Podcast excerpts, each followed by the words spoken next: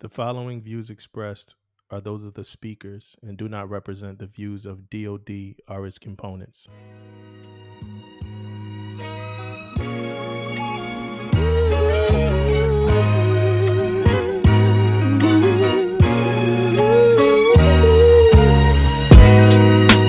Pay attention because you are now listening to Permission to Speak Freely. See that? That's that. Uh, Oh, man. nice, yeah. man. I want to say Ella. I want to say. Ella made that. Yeah, Ella made that, man. Ella made that. Hey, let me let me tell you though, um, um, man, you should see her new cups though, man. She got she's being freaking crazy Yeah. creative now on these cups, man. So Yeah, man. yeah, man. Let's plug the. Can we plug the Sure. company? Yeah, man. Uh, you guys, the cup, you know, my, my wife sent that cup to, to Angelina a while back, man. But if you guys want, you know, take a look, man, y'all rebellious, man. Take a look at it, man. She she she's doing big things with these cups, more than just cups though, but uh she got a lot of little merch on there, man. So you guys take a look at her, What, man. She's doing Shopify? big things, man. Is it Shopify?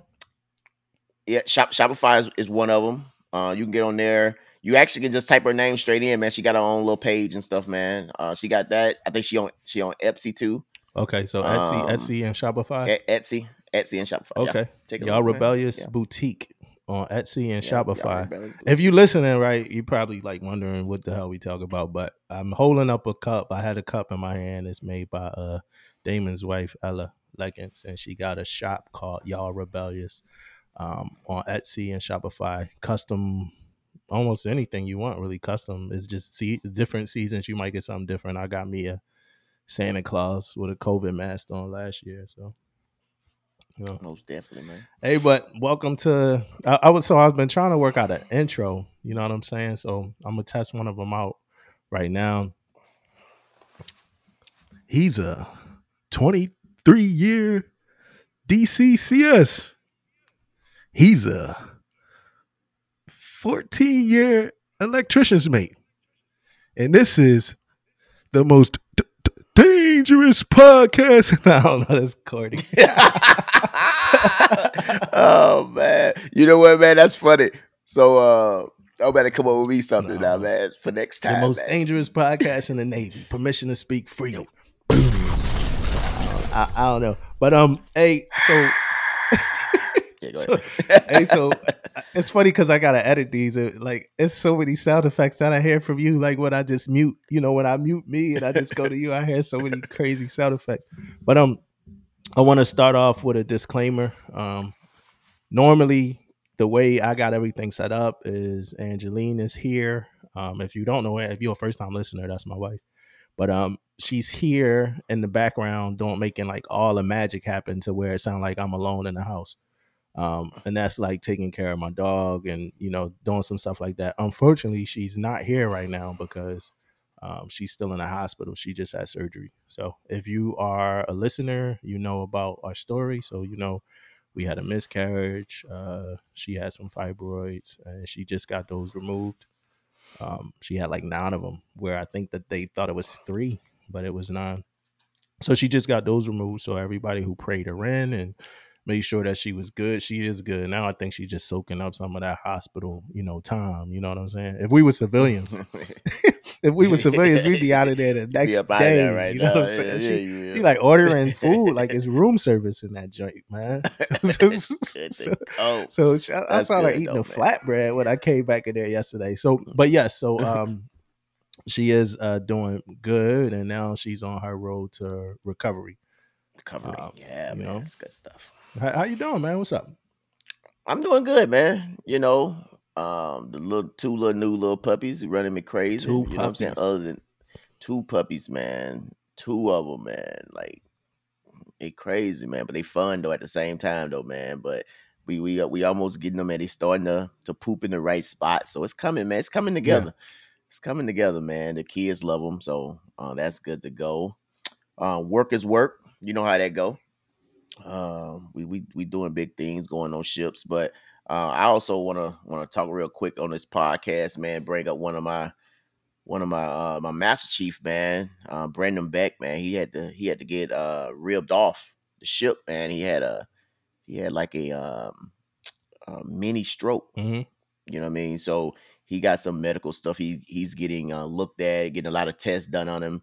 Uh, I kind of know more, but I don't want to put his put his stuff out there like that, man. But but you know, uh, prayers to him and his family, man, on what he going through right now. Uh, he's still in the hospital and still running tests right now, hmm uh, and that was like a Thursday or Friday. So um, hopefully everything works out and he's good to go too. Yeah, man. It's it's it's the se- tis the season, right? It's a crazy season. Um, a lot of I'm messing around with lights. I'm sorry, y'all.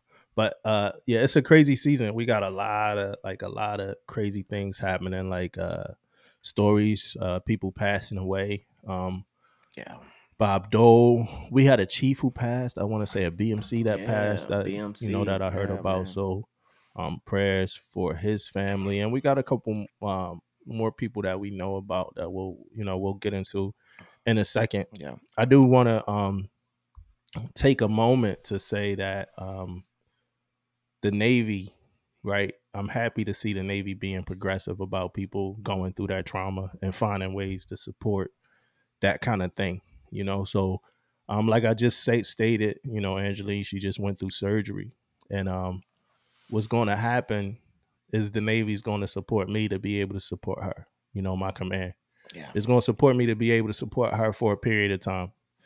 Um, and like, and they were very supportive of it, you know. But this was something that, as when I, the moment I came, you know, um, to the command, I let them know about like, hey, this is happening um, with my family right now, and when this happens, my expectation is to be able to get this done, you know, and that's Yeah. coming along with everything that I got to do. So I'm gonna put in work, you know what I'm saying? I'm gonna do what I got to do every day that I'm here, because I know it's gonna be a period of time, a moment of time where I'm gonna need y'all to kind of support me because I'm supporting, you know, my wife and my family, and the Navy's been like great about that, you know, my command. yeah, And I know that's not Yeah. probably I know that's probably still sadly command dependent, but um I salute my command and, and, and you know taking care of me. And um every command where people kind of starting to understand that the people matter.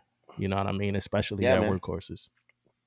yeah, Yeah, man. That's that's that's good, man. I mean, you know, you're right though. All commands ain't the, s- ain't ain't built the same. You know what I mean? Uh, but you know, it kind of happened to me when I had my surgery too, man. Like the command kind of stood behind me, man. They could have, I could have went to LIMDU and been, you know, shipped out somewhere Yeah. else. You know what I'm saying? They said, no, you know, you good. Take your time off and come back when you're ready, type stuff. So that was pretty cool of that too, man.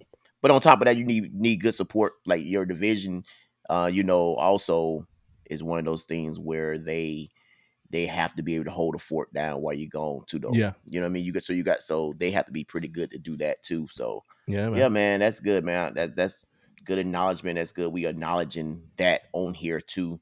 That um we we do care about the families, man. We do care about everybody well being and we getting better at it. You- Um you- seem like every day. You want to hear something cool, man? Like it was a junior cell. Like you know how like it's, it's not just the people that get paid to ask ask me like, is everything okay? Hitting me up. Like one of my junior Yeah. sellers hit me up. Like she was like, "Hey, senior, like you know what's going on?" You know what I'm saying? I told her like one of the things that I'm like worst case scenarios. Well, you know the worst case scenario is like transition, but that's not what we thinking about, right? I'm like the worst case scenario is that we can't have a baby. Like that's the worst case scenario, Yeah. right? A hysterectomy, we can't have a baby. So she hit me up. She's like, "Hey, senior, you know how's everything?" I'm like, "Oh yeah, you know I hit her, you know everything good." And then she hit me. And the next question, senior, can you have a baby? Like, like, you know, like what's the status? Yeah. you know, and I told her, and Yeah. she's like, "Yo, I'm so happy. You know, I'm so happy you can have a baby." And I'm like, "So this ain't, this ain't, it's not her job." You know what I mean? I had that conversation with Yeah. you know um but it was her who hit me up and a few of them um who hit me up they really um care man you know what i'm saying yeah. and Oh, that don't happen Yeah. often from from people Yeah. sometimes with people that's higher than them in the chain of command you know so to Yeah. get somebody uh at a lower point in the chain of command that's crazy man and i appreciate it Yeah. But yeah, man, most definitely, man. But it comes from from how you carry yourself too, though. You know what I mean? Most of the time, that's where it comes from. It comes from how you care about them, and then it kind of, you know, goes both ways after that, man. They, if one thing is them asking you that, which is big because they feel like they can, yeah and that's also at the same time now they feel like they can come talk to you about anything, which is which is to me is a great thing.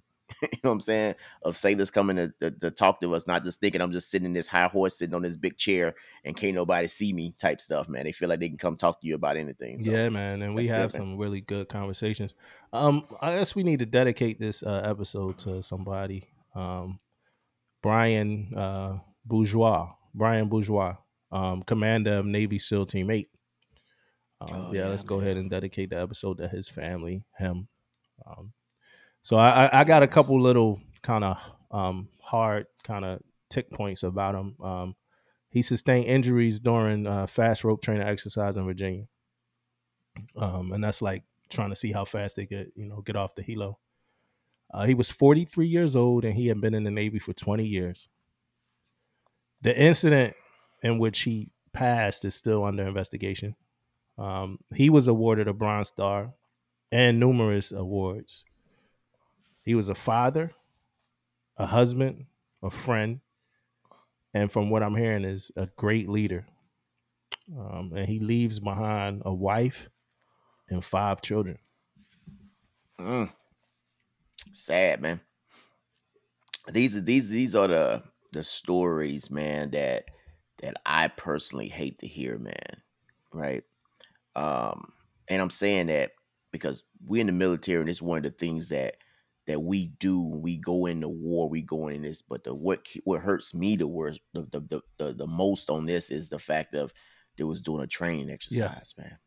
You know what I mean? That kind of, but you know, being a SEAL is a dangerous job. Trust me, they have to be, you know, they have they do things we don't Yeah. do on the norm, right? So, um, I know that, but it's still a training event, you know. So Yeah, that Um, training events could be they training events are a while though. Yeah, Yeah, they're they're a while, man. I, I was you bullshit, man. I was reading um was it Dichotomy, the book, Mhm. the seal that the seal wrote, man. He, he they was talking about some some situations they was in, and someone was like training events, and I was like, wow, Yeah.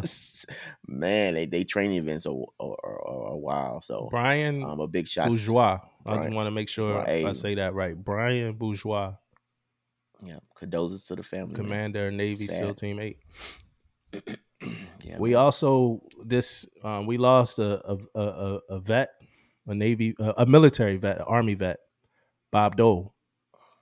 So Bob Dole, a lot of these, a lot of these, you know, politicians that we lose, they're gonna be military vets. you know what I'm saying? So, uh, um, we, we always going uh, in, in some way, shape, or form salute them, uh, whether or not it's not based on like no political parties or nothing like that. Um, number one, because I don't have any, um, and Damon doesn't either.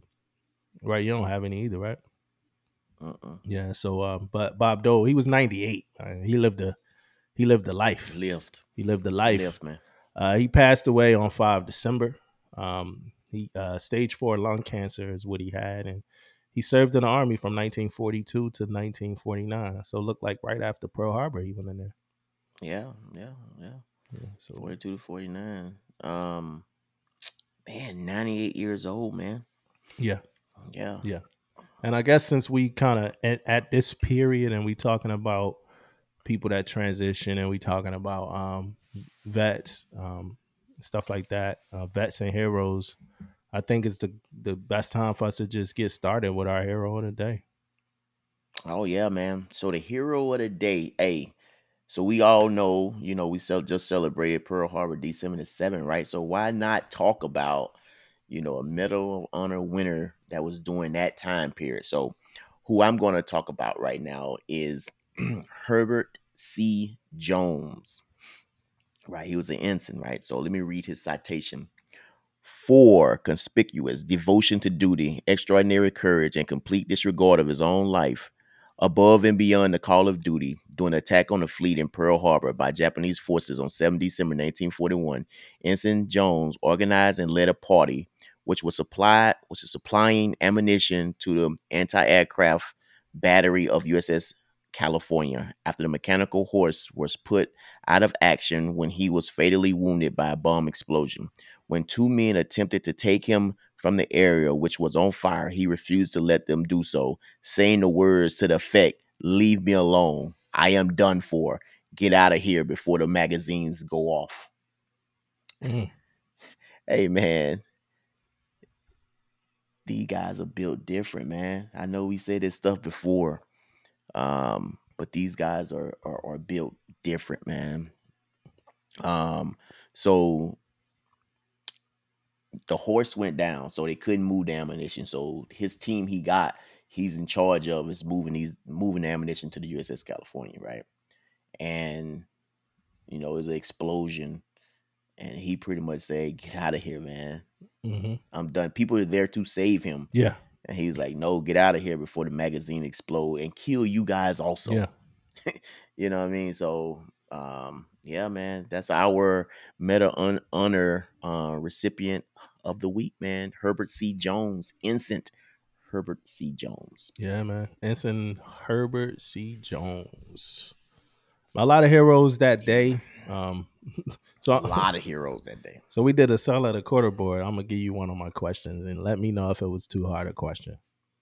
It was how many Japanese people were how many Japanese soldiers were captured and how many were killed uh the day of the Pearl Harbor attack. Was that too hard a question? I had naval history. Was that too hard a question?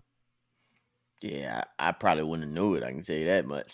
So one of them I gonna say I wouldn't say I wouldn't I wouldn't say it was it was a hard question, but I knew if I didn't get up, I wouldn't know what I'm talking about head either. One of them was captured. Uh, A hundred, 129 of them were killed. Do you hate the dude at the uh, cell of the quarter board that asked like the outrageously hard uh, question? Well, no, I don't because me and those boards, I, I'm watching more on how they they soak the question and how and what they come up with. If they answer it is great, but everybody ain't gonna be answering these questions. Trust me, man. We got questions we asking people that probably never heard it before, or whatever the case may be, or they maybe they heard it before. I don't know. So I don't really be looking to see if they answer. But me, as a senior chief that been in for a hot minute, if somebody asks some crazy questions, Mhm. man, when that board over with, I cannot wait. Yeah. I look, I make little notes down to myself, man, like like like a, a WTL for a ransom. I'm Yeah. putting on my paper so I can ask that that whoever's on that board, the chief or whoever, say, man, what the fuck was that? Well, well, sometimes you want to see how the person handles the question, right? That's what yes, you're saying. Like, exactly what I do. Like, Yeah, so yeah, I had yeah. four questions because one of we it was two questions a piece, but one of the people dropped out, so I had four questions, hmm and I had two different uh topics. My first one was the the nav admin topic, you know. So as a you know, Mhm. I, I feel like I smoked that. We read nav admins like all the time. Yeah. You know what I'm saying? So Yeah. I, I could do that one, you know, with my eyes closed. Um, but the history is it's funny I say that about nav admins that like I'm excited to get nav admins as a topic on a on a board to ask somebody else. But the history question was a little different. Um, I'm like, all right, let me keep something close to Pearl Harbor. You know what I mean? And um, since so all I did was like go to like a Pearl Harbor, like it's a like a standard fact sheet with all the casualties and everything. It's like the first thing you see when you go like Pearl Harbor. And I would think if I was going up for sell of the year, sell of the quarter, they probably gonna ask me about. Pearl Harbor. So let me go ahead and Yeah. You know, look something up. It's like the easiest first thing you could find. So I asked that. I asked about midterm counseling and the, um the five stages that they actually the five steps that they actually added to performance counseling. I asked them Yeah. um easy to me it was an easy question. I asked like how would they deal with a 19 year first class who had read the nav admin about uh COVID CCDA and he was like flipping out in the in the uh, you know flipping out in the shop or the office. One of them was like, "Yeah, I'm, I make them, I make them take the vaccine." like, like, you know, like oh, he was unvac. Uh, in addition to everything, he was unvac. He was he he wasn't vaxxed. Um, I was like, "Yo, how would you deal with it?" You know, he got a bunch of junior guys around. He going off about this nav admin. What that two five six two one, something like Yeah. that. So um, then I asked him about uh, the last question was um, it was opinionated. Like out of all the military heroes, you know, out of all the heroes in the history of the of the Navy, uh, which one do you like identify with the most, or which one do you like inspires you? So it was something like that. Believe it or not, like some of them had it. Like the one dude was like, the, one, the one dude was Oh, like, man, it's just like all about like damn the torpedoes, man. Full speed ahead. I like that, man. I but no, but his story, I can't. I, I don't even because he might listen. That I don't want to take nothing away from him. He actually went through like a hardship in his life. So the hardship, Mhm. like if you understood what he was saying, or if you knew about his hardship, some people I don't know if everybody really- did, yeah. but I think they did. But if you knew the hardship he went through, it was like a real crazy hardship, like more than one, like two, but like Yeah. and then like the same one. But it was like um the damn the torpedoes and everything is the hardship. You know what I mean? So it's, he, he's mm-hmm. like a metaphor now, like damn the torpedoes, like full speed ahead, like this is what I connect with or whatever, like that. So it was pretty cool, man.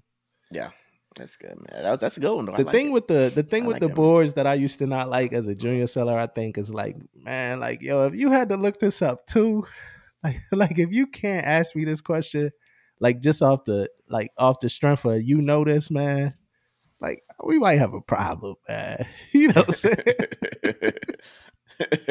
you know, I might have to ask you like Oh, later, man. like, hey, chief, hey, seeing like, like, what was the significance of that? Uh, you know, that question. I don't remember. Man. I, I, I used to do some crazy stuff back when I was a junior seller, man.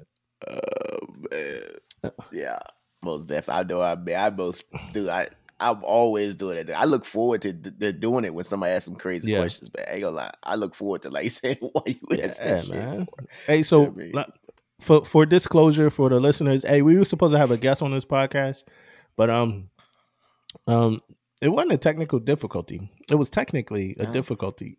like, like, I but we're not gonna have a guest today. We we won't have a guest today. Um, and uh, but look, you know, look look look out for a guest coming up soon. So, um, December seventh is the last like major day that passed. Um, since we did a podcast, right? So uh some of this episode, like we just did like a hero that's from uh December 7th.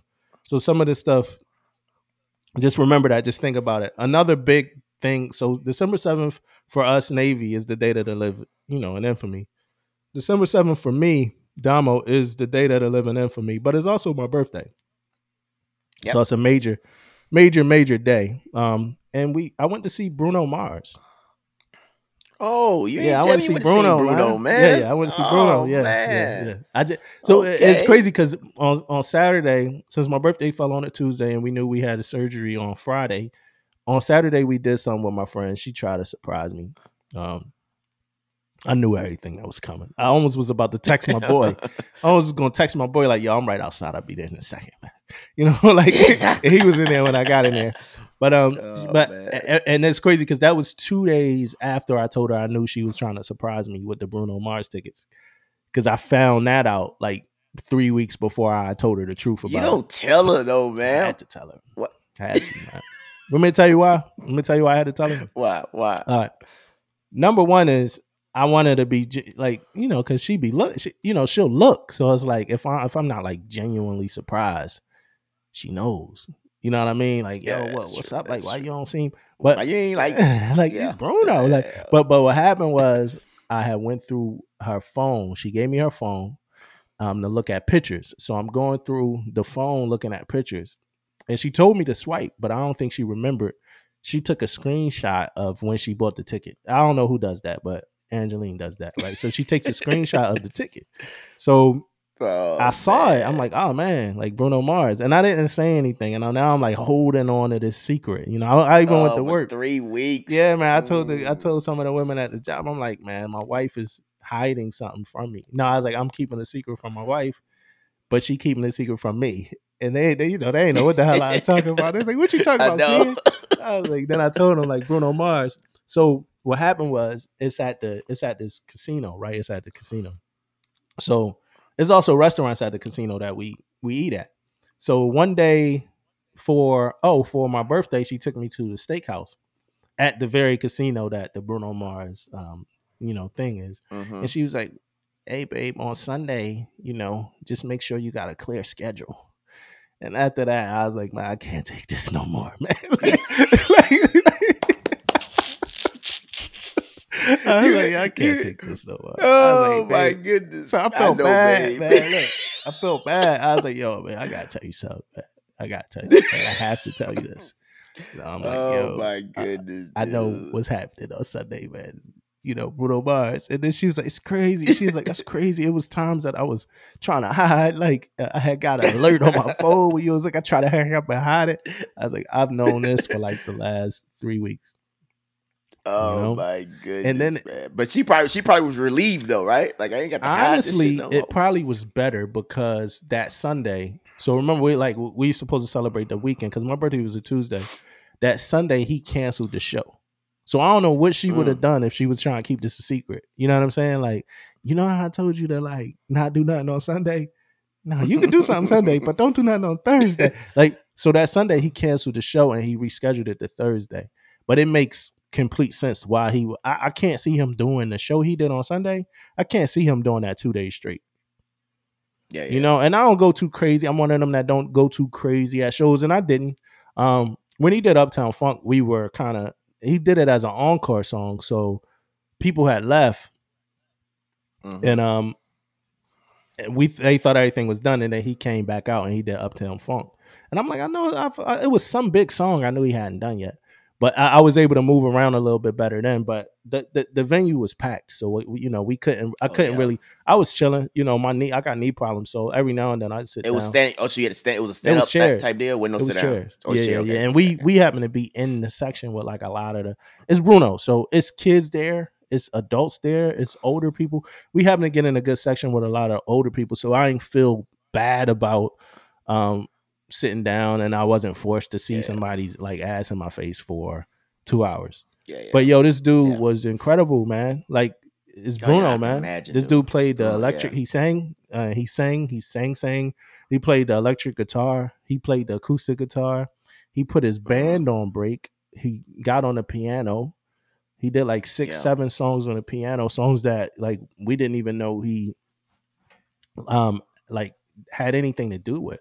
I never knew he was on that young and wild and free. Like um some sometimes we get uh, I never knew that. You know, so he, he- yeah. he he was a Yeah, part that of was that. him in the that was him yeah um yeah man that dude is incredible though man i never seen him play live though man but you know it though man like you hear things about him and you know he got um he got sisters too oh, for real? they got a group Oh man. yeah man he got like i want to say like I heard about when i was in hawaii i knew this because i was in hawaii he from hawaii and they had like a group like I, don't, I don't know if they're younger than him or not but it's like five four or five of them maybe even more than Yeah. that and they got a group out some sisters man and i remember them getting some kind of contract or something in la when we was in hawaii they was Yeah. talking about it Yeah, he you know. killed it, man. He killed, he did his thing. yeah he's a yeah, He did his yeah, man, thing. he's a he's a beast was silk sonic with him No, no, no, no, whole no, it wasn't. No, Anderson .Paak Just wasn't with no Silk Sonic thing. But he did sing. Um, he sang a couple songs from. Uh, he sang "Leave the Door From Open." Yeah. That was like when he was on the piano. He didn't even make like a big deal out of those songs. He just sent, did them on the piano and stuff like that. Let's stick with Hawaii for one second. Let's stick with Hawaii for one second. More, Yeah, more, man. more. Um, not so good news. After this, we're gonna talk a little bit about the Army Navy game because I know you watched it probably. But um, yeah, I know you probably watched it, right? But um, Hawaii for like one second, right? Um, so here, this is what I know about Hawaii. Um, diesel fuel and tap water at an Oahu uh, military base discovered in at least one well. Right, this affects uh, tens of thousands of people. Right, the well is called the Red Hill Shaft, and it's one of the three wells that's run by the Navy. Um, I know we're all over it right now. I know we're all over there. I know uh, CNO been over there, right? Um, Yeah. So I know that I read in the article it said residents were complaining around last month that their water tasted and smelled like gas, not ass, Yeah. gas. And, and just in case anybody was wondering, so it's like 350 times the amount of petroleum that supposed to be tested in, in that water or whatever. Yeah. You know anything about this? So yeah, man. So um I was just reading this article not too long ago, man. Like um there the rear I guess the rear admiral uh was talking about um it came from a, a jet fuel spill, right? Uh-huh. Like spill like 14,000 gallons, right?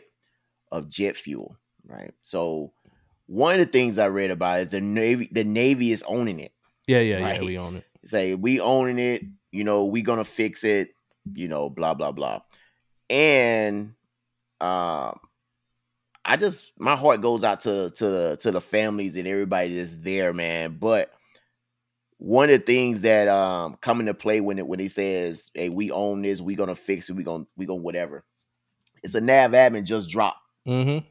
28 28221 temporary lodging allowance. So to me, that's that that that's right there. Let me know whatever they're whatever you're paying for, whatever you're doing, you submit those receipts and you get your money back. Right. Yeah. So I guess that's one one thing in the direction of we owning this as a navy and we gonna make sure we get it right. But um my my my other thing is though, man, to this whole article and to this whole story is um though the fact that they said three weeks to four weeks this already had happened. And man, I'm telling you right now, if that 14 gallon spill that happened a long time ago, seemed like it should seem like the residents should have been notified, you know, a while ago, man. Like they they taking baths, man. They taking they drinking this shit. Yeah. Pets. You know what I'm saying? Like, like it's a lot going on right there, man. And and I wouldn't be surprised if some health, you know, defects or some come mm. after this too, man. It's like November or some shit, Yeah. man. So yeah, man. So I I feel a little bit bad for the families that had that's that's over there that's still like right now going through this crisis. Hey, so what? What I mean- ha- like? Um, do people get fired for this? Like after, I'm- like in, in all, it's a situation. I, I Yeah. want- before before you know you get into it. Like I want to respect the situation. It's a situation that everybody trying to figure out. You know, you got uh, Secretary Del Toro out there. I deeply apologize to each and every one of you and to the people of Hawaii that this incident may have been destructive to your lives in any way. Right. So Hawaii ordered us to clean it up. Uh, we got CNO, we got SecNav, we got MCPON. Like everybody out there, we own it. We doing what we supposed to do. All right. Yeah. When all of this is over, and I and the way that I think is this is the way I think about most situations. Let's figure this out. Let's fix it. Let's mitigate and let's find a way that this don't happen again. Boom. All right. After that, is it somebody that we need to hold accountable for this?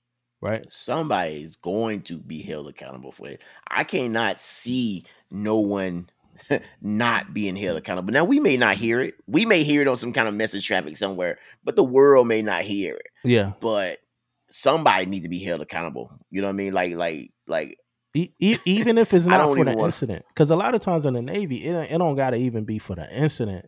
Like you, you know, Yeah. you might get somebody that makes an honest mistake. You know what I'm saying? But that honest mistake then might perpetuate from the next person that went down there when they were supposed to be on watch, but didn't check that, but didn't see that it was a leak because the person misaligned, you know, the system.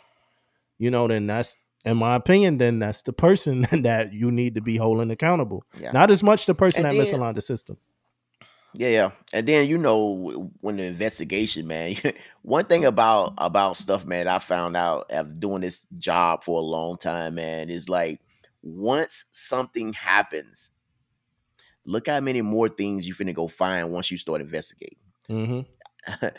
and I bring this up, to talk about the Bonhomme Richard, right? One little thing happened, somebody did it, and all of a sudden they found all the rest of these little little things Yeah. that could have prevented that, maybe, or whatever the case would be. Now, they spill this fuel, whatever, now they're gonna go to the source and now they're gonna look around. They probably finna find several more things of probably rusted pipes and Yeah. whatever happens. Uh, who knows, man? You know what I mean? So regardless of the situation, man. So you know, we just got to get get it right. We just got to get the water back going good. We got to get all this, and then the investigation going to work itself out.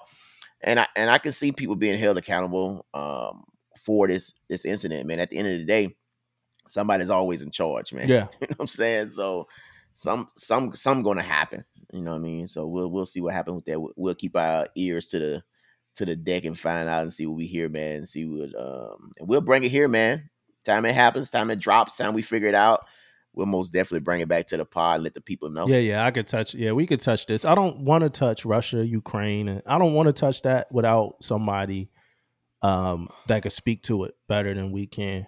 Yeah. Um, so we like to stay in the realm of like um people, things that affect uh uh Yeah. people on a low on a personal lower scale level. Not as much the operations, um, because I know the operations affect people as well, but we like to stay on that realm. Now, if we could get somebody that could talk operations, I would love to be able to have that conversation with them. But I'm not going to sit here and talk tactical tactics and operations and stuff like that.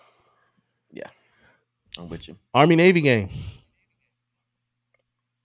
So first off, let me start off. I did not Oh watch the game, gosh, so I know. man. I know. on, man. I, hey, Come man, ain't you supposed to be like our resident sports guy, man. I am the resident sports guy, Can't but I did not this, watch the game because I have a little young son that was playing, had a Uh-huh. basketball game also. So I would, I am not the going to be the expert in this game, but Yeah. I did see the score of the game, Uh-huh. and I was very, I was very happy with the score of the game because not only did the Navy win, uh, this year the Navy didn't have a very good team. Mm-hmm. You know, when it comes to uh, wins and losses, right? So, um, and Army had a better team Yeah, they yeah. when it comes to wins and losses. So for the Navy to uh, get that victory, man, I'm I'm very like I'm I'm I'm, I'm, very proud. And I'm very like you know Navy beat Army type deal, Yeah. man. Like I like like I said I say that man. Like think about it, man. I'm, I'm a little this Navy and Army thing like never like growing up meant anything to me. We- never meant Yeah. anything to me. Like, but now as you in the Navy, man, it's like it seems like it means something, man. Like Navy beat on like I'm I'm tuning in. I'm looking at like if I don't look at the game, I'm most definitely looking at highlights. I'm I'm actually like paying attention. Yo, I know the dude know that I brought the goat to the game, yo. I know the dude, my man Oh, Nick. you? yeah, yeah. Shout out to Nick. Hey, he Oh, seen you. Hey, shout out to Nick. I know Nick. I know you listening, man. Yeah, we gonna have to get you on here to talk about that the the task. Yeah, Like, man, the most task, definitely. man. Like the job of having to bring the goat to the game, man. Yeah, Yeah, yeah, yeah. yeah, I know if he made it this far into this episode, then I know he could hear me. Yo, come highlight. We need to talk about this goat, man. But um, it was a comeback man. win too. It wasn't a we didn't come out the gate. So like you said, first Yeah. off, we were what um three and three and eight, and they was seven and three. So we were three and eight. They were seven and three. Um, because now we four and eight, and they eight and four. But it was a comeback W. Like um, first quarter, uh, 10-7. So they was up first quarter, and then they Yeah. then they uh looked like they got a field goal second quarter, and we didn't score at all. And then we scored, you know, and then we three more points in the fourth quarter, and then that was it. So we shut them Yeah. out in the second half. We set, we shut them out in the second half. But hey, it's good to see, man. Um, I think doing a podcast, this might be the most that I've been kind of involved in even watching like the hype surrounding you know the, the game. I know somebody else who I, I think who was out there too, um, Jackie Smith. I feel like she was out there, officer. Officer, she don't listen to the podcast, so. But shout out to her. I know she'll listen Yeah. to the podcast though. But uh, shout out to her. Um, I think she was out there because she do a lot with the sports, um, over there with the uh, midshipmen. So, Army Black Knights lost to the midshipmen. Did, did, did we won? We won last year too, though, right? I think so, man. I want to say we yeah, I did. feel like we won last year. Let me check real quick. I Um, feel like we won last I, year. I tell you one thing, man. I like it, like it though, like throw throw it out there. oh man. no, Like, they I blew never- us out, bro. We they blew us out yeah, yeah. 15-0. Not surprised. sorry, sorry, they This- blew us out. this this what I would say, man, to this to this game though. Um, you could be a cowboy fan, you could be me, like be a 49er fan, you could be all these fans of Uh-huh. all these teams, basketball, it don't matter. You can downright don't like each other when these games play each other, Yeah. whatever. But when the Navy play the Army, Yeah. we a team, man. Like we always have to we, we getting together. We like man talking about it all the time, and, and it's like it's it's like one of those things, man, that, that brings us into the Navy like together a lot more, man. Like if we was on a ship right now, trust me, these this game will be on the mess decks. Yeah. It'll be in the Between chief the mess. war It'll room, be the on war the room, wardroom. It'll be everywhere, man. Like and believe it or not, like being in the in the uh for the officer side of it though, a lot of the, a lot of the the officers go to the academy and go to through the navy and stuff. So they they got way more energy than I probably Yeah. got, you know, when it comes to the to the games, man. So, you know, again, man, big shots out the Navy, man. Like being an underdog, man, and still come through Yeah, with the let's victory. go. And, and did you see the know. uniforms? Did you see the new like because they they unveiled new uniforms for the game? Mm-mm. Yeah, Let me yeah, they got up, new man. I gotta look uniforms. uniforms nice. Both up, both man. Army and Navy had new uniforms on for the game. The Navy's had like the little Captain America vibe to it, and the Armies Mm. they had the um camo. It was like real nice. They got really they had really nice. This like I mean it's like the Super Bowl for them. You know those teams Oh, could yeah. suck, but it's like the Super Bowl for them. Yeah. Right. So yeah. So they had some really decent uniforms on. Okay, okay. Shit, man, them uniforms you can buy them. They ain't cheap either. Yeah. hey, let, let, let, let's keep it on um sports for a second. Okay. Uh, I, I was a little. Uh, I didn't really want to touch this, but we touched it before, so I'm gonna touch it. I'm, I'm gonna talk it again. Um, Simone Biles, right? Okay.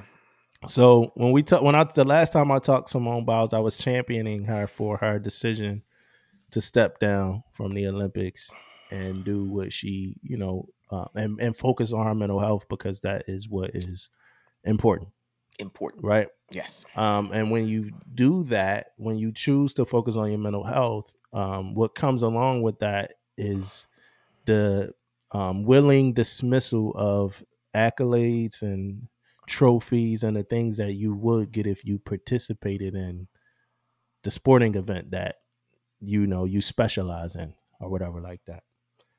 Um, so Time Magazine it's funny because you said this was probably to get hot and blow up, and I said nah. But I, as I looked, it did kind of trend. So, but Time Magazine just awarded her uh, Athlete of the Year, and um, I'm gonna cut to the chase. I don't agree with Time Magazine here. Um, nothing against Simone Biles at all. I don't agree with Time Magazine's pick. Um, I Yeah. think that Simone Biles was courageous, honorable, brave, and super great for the decision she made to um, drop out of the Olympics and focus on her mental health. Or better yet, step down from her role in the Olympics to focus on her mental health. However, I think that that should get you um, a lot of things. Uh, you know, uh, courageous act of the year, uh, woman of the year, uh, person of the year, uh, anything of the year outside of athlete of the year. Um, because I feel like that's being weighed against other athletes who might have had a year in tenure um, of whatever sport it is that they are um, involved in. And I'm trying to choose my words like very, very, very, very wisely. Um, so the precursor is love Simone Biles, was super inspired by her decision. Wish I could have been as strong as her in some of those decisions. Simone Biles is the GOAT at what she does. She's great.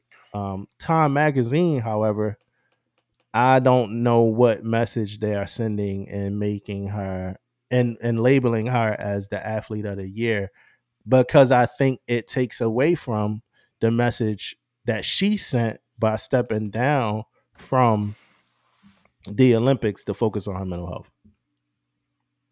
Yeah. So this is my take, man. First off, I will say uh, the first question that comes to mind is like, how is this award giving? Who makes this call? Who does blah blah? blah. So I dug a little bit in, man. It says the award is voted on annually by a panel of AP sports editors. Yeah.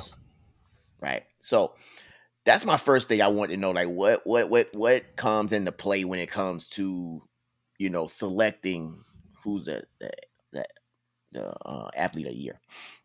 So, um, to me, and this is my opinion, is that an athlete of the year should be chosen by what they do in that field. Mhm. Like her, her field is is being a gym, gym uh, gymnastics, right? So whatever she do, she kick ass in there. Now, if somebody came on here and told me that she she won this because of what she did before the Olympics, because she did have trials coming up to the Olympics of winning a lot of events that got her to the Olympics or whatever the case may be. But I think some of those events was before, wasn't even in that same cycle. I don't know Yeah. but somebody really have to convince me that's the case because me i'm looking at it like you gave this this young lady this award because of of how she handled herself handled her mental health situation right um which she did great Mhm. she did great she did things for her she she she she she did something that a lot of young people old people or whatever probably couldn't do so my I applaud her for doing what she had to do, you know, for her mentals. But at the same time, this is the athlete of the year. Yeah. meaning like some people out there that won Super Bowls and some people out there that won MVPs and won all type of events. I'm talking from hockey to whatever the event is, right? Um, even somebody who who competed in the same event she competed in, hmm you know, won um the female gymnastic, won the whole Olympic gold for they call it the solo whatever Yeah. for um for the gymnastics, right? In the same field she's in. Um, so I, I just don't know, man, but I really want to know.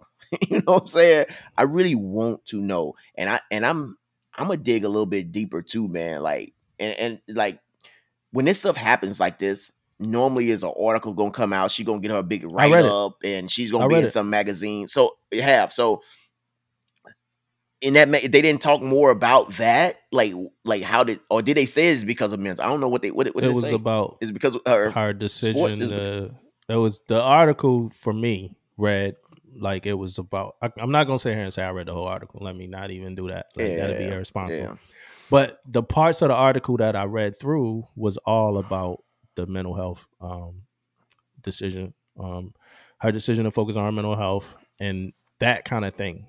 And it wasn't really. Okay. Of course, they highlighted the fact that she's the greatest at what she does. Of, of is Simone Biles. I mean, like, come on. yeah, Um, she is no But doubt. um, the article seemed to be more about her decision. So maybe maybe that's what we're missing the point at. Maybe we missing the criteria for athlete of the Yeah, year. but I, I, maybe it's more to it than just winning. Yeah, but I looked up You what I mean? Associated. Press Athletes of the Year years prior as well. I looked them up too. Yeah. Um, and I didn't read um I ain't really read the description of when they got it, but it's like Michael Jordan, Tiger Woods, Yeah. Wayne Gretzky, Steph Curry. It's like these players as they were actively like breaking records or having an MVP year or doing something like that. It wasn't more of them for being like a hero for making a decision that didn't have to do with the sport. Like and and and, Yeah. and most of these um articles that I you know I saw are most of the athletes that won. These were athletes that like let's see if I can pull it up real quick. But these were like athletes that like really did their thing. Like um let's go Yeah. um Hey, while while while he pulling that up, I wanna I wanna be clear though. This has nothing to do with Simone Biles. Right? I want to make this make that very clear to everyone out there, man. This is more about um the criteria and what we look for in the athlete of of the year. Um and I would love to hear, man, everyone's opinion on this and what you guys think about um the athlete of the year. Do you and is she deserving of this yeah. uh, award? And she Uh, that's Yeah. most definitely what I want to hear from everybody, man. Is she deserving of this award? And I know it's gonna be some uh, some great opinions out there, and uh, me and me and Damo would love to listen and love to talk about uh, these decisions. So put some put something in the comment box, put something whatever, man. In the next ep in our next episode, we'll most definitely get on here and talk about it. Yeah, it says Simone Biles named Time Athlete of the Year for raising the value on mental health. I was just looking at Associate Press. I can't find that for uh Time. I want to make sure it's Time magazine every year, so I don't want to um be irresponsible again. I was looking at Associated Press, and Associated Press,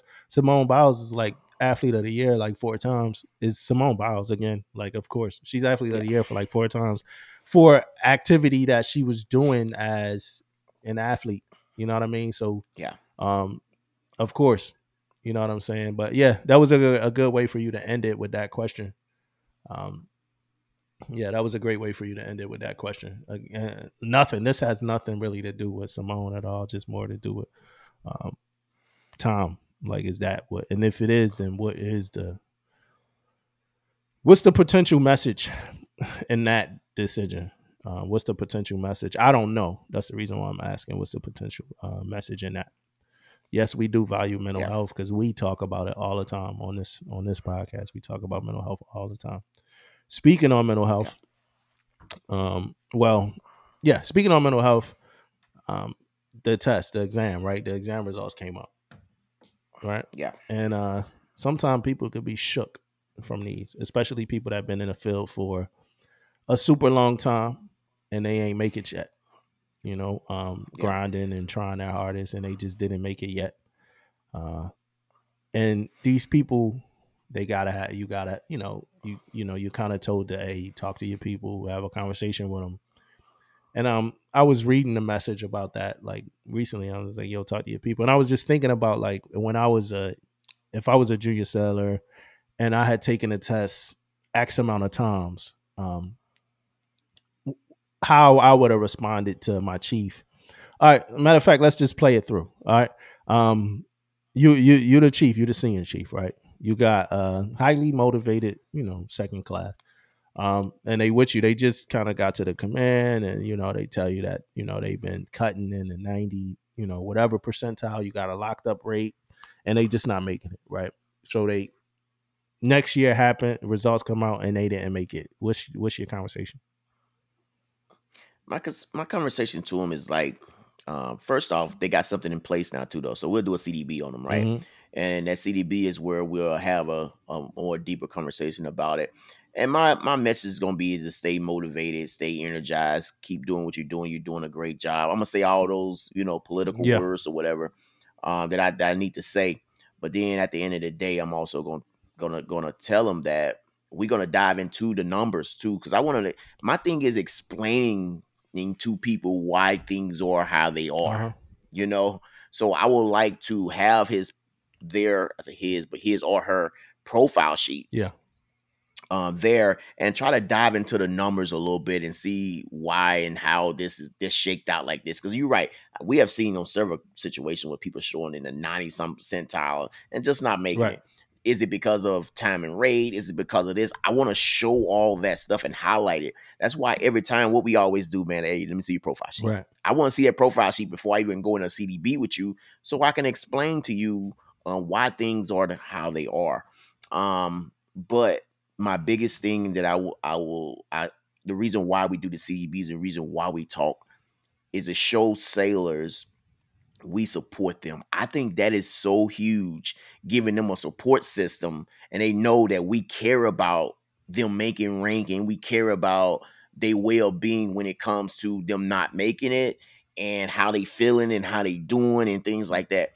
Um, but sadly, um, taking that test is a um, it is a individual thing. You can't take it for them, you know.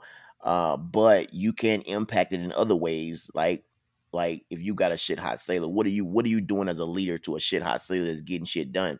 You can help them by making sure they got evaluations or or or in order because that's that's one of the the key things that you can help a sailor out, right? Because how many points that your evaluation is giving them? Because I, I have seen a situation where you can have a sailor that's that's doing real great, doing really good things, and end up they still falling behind sailors that's been there for a while, or whatever the case may be, right? Yeah. So you got to make sure you're supporting them sailors. You know who's who's doing what and how they doing it, and sometimes you got to make a tough decision to make sure those sailors is out there kicking ass get get the, get a fair shake. But I think the biggest thing, man, is me showing them that I support them, um, and and and, and want to help them any way I can.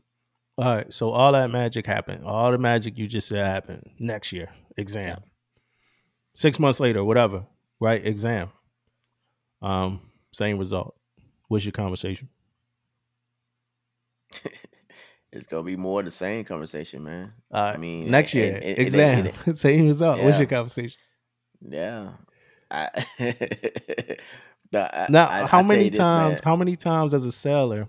I, I'm listening to you, but how many times as a seller would Yeah. you would you be able to listen to the same conversation? Well,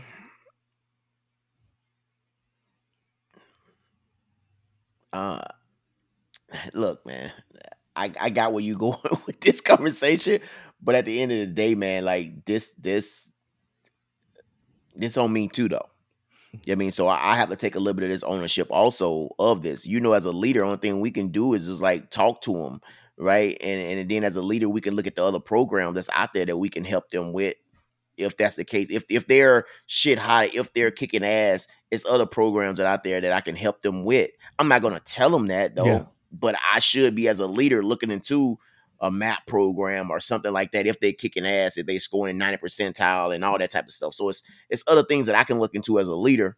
but the conversation about the test itself, man, like it's it's hard, man. What you could do is just go through the numbers again, go through all this stuff, and, and and I got it, man. Like, but you can't you can't you can't physically give them anything when it comes to that test, though. Yeah, I can't come to you and say, "Oh, let me give you, you know, five points." You know what I mean? Because I can't I can't deliver that. Well, they cutting I mean? in the So only I ninety some. Uh, we we said that they cutting in the ninety some. It's just a Yeah. locked up rate. Yeah, yeah. I mean, I guess the plan would Yeah. be to try to get them mapped. Yeah. I don't. I don't know if it's fresh ways to have the conversation. Um, I don't know if it's any fresh ways. It's not after that first conversation. After that first conversation, man, like it's Five like years it's rough after that, man. You know, I don't know if it's any Yeah. fresh ways to like really remix it. Yeah. You know, do something different. But but you know what though, man? It is some creative minds out there, man. Yeah. So um um if you guys have you know what, I ain't gonna say what conversation you guys have had, but what are what is some of the feedback that you guys have gave sailors? And I would love to hear some crazy stories about what sailors have said back to Look, man. the leadership you know what I mean? Like because I I um I never had crazy stories said back back to me, but I have had a sailor tell me, "Hey, senior, this is like my fourth time. I got it. Yeah. I, I like you know what I mean. They kind of Yeah, like yeah, cut me yeah, off yeah, yeah. from my little spiel. Senior, I got it. You know you- what I mean? that- Like, that- that- senior, that I- slow yeah, I- walk. I, got it, senior. That slow walk into the shop. Uh, you got your, uh, your profile sheet, man. yeah, Uh, man. Yeah, I noticed uh, you uh, you was like seven points under, and uh, like ain't nobody try here. Hey, I I, I want to know what the sellers um have heard that, like Yeah. what some of the junior guys have heard that Oh you know, yeah, that'd be good. Yeah, triggered yeah. them, or what they might have heard that like motivated them or kept them going. What works, what doesn't work. I want to hear that from sellers. Is it a conversation man, that's needed to be had? Do y'all still want to get CDBs after you know not making it off the exam, or do y'all want to, you know, kind of go ahead and do what you got to do, and then you know get your CDB when you're supposed to get it? Because the CDB should be going over the sections and you know um, stuff like that. You know, so I want to know what y'all think. Like, are you are you being afforded enough training? Do you want to hear from a leader that didn't like really let you take any time out to train? Now, my now on top of that, you should be training on your own at home and stuff. But do you want to hear from a leader that really didn't value that and then tell you how you could do better, but they didn't? So just that's some of the stuff I want Mm. to hear. You know what I'm saying? Yeah. Do you even want to show that that profile sheet? Uh, when- I'm when I ain't make it, when I was a second and I ain't make it, and, and I don't, I don't even know if I P and A, I ain't want nobody. My um EM two, uh, Bragg man, he always listen, he always listen all the time. Um, he asked for the profile sheet, man, and I was ashamed, man. I'm like, man, I don't want him to see this. Like, I'm Mhm. supposed to be the next up and coming guy. Like, you're like this ain't the way my test score is supposed to look. I think after that, after that, he um after I showed it to him, I never wanted to feel like that again when somebody asked me for a profile sheet. Like I wanted to be able to like you see like people share their profile sheets on like Facebook and stuff like that. They normally the good ones. Like you never see like the 47 Yeah. percentile on Facebook. You know what I mean? So like Yeah, I no, ne- that one that says failed. so I never wanted to You don't be see those, man. I never wanted to be the person that was scared to uh, send submit like a profile sheet. So I studied. I studied Yeah. my ass off, bro, and um, I cut like in the ninety seven percentile on that next exam, and I made second. But it was because Yeah. of that. Like I ain't never want Bragg to be asking me for my damn. Hey, shout out to JB Justin Bragg. But I never wanted Bragg to be asking me for my um profile sheet and me be like, you know, ashamed of it.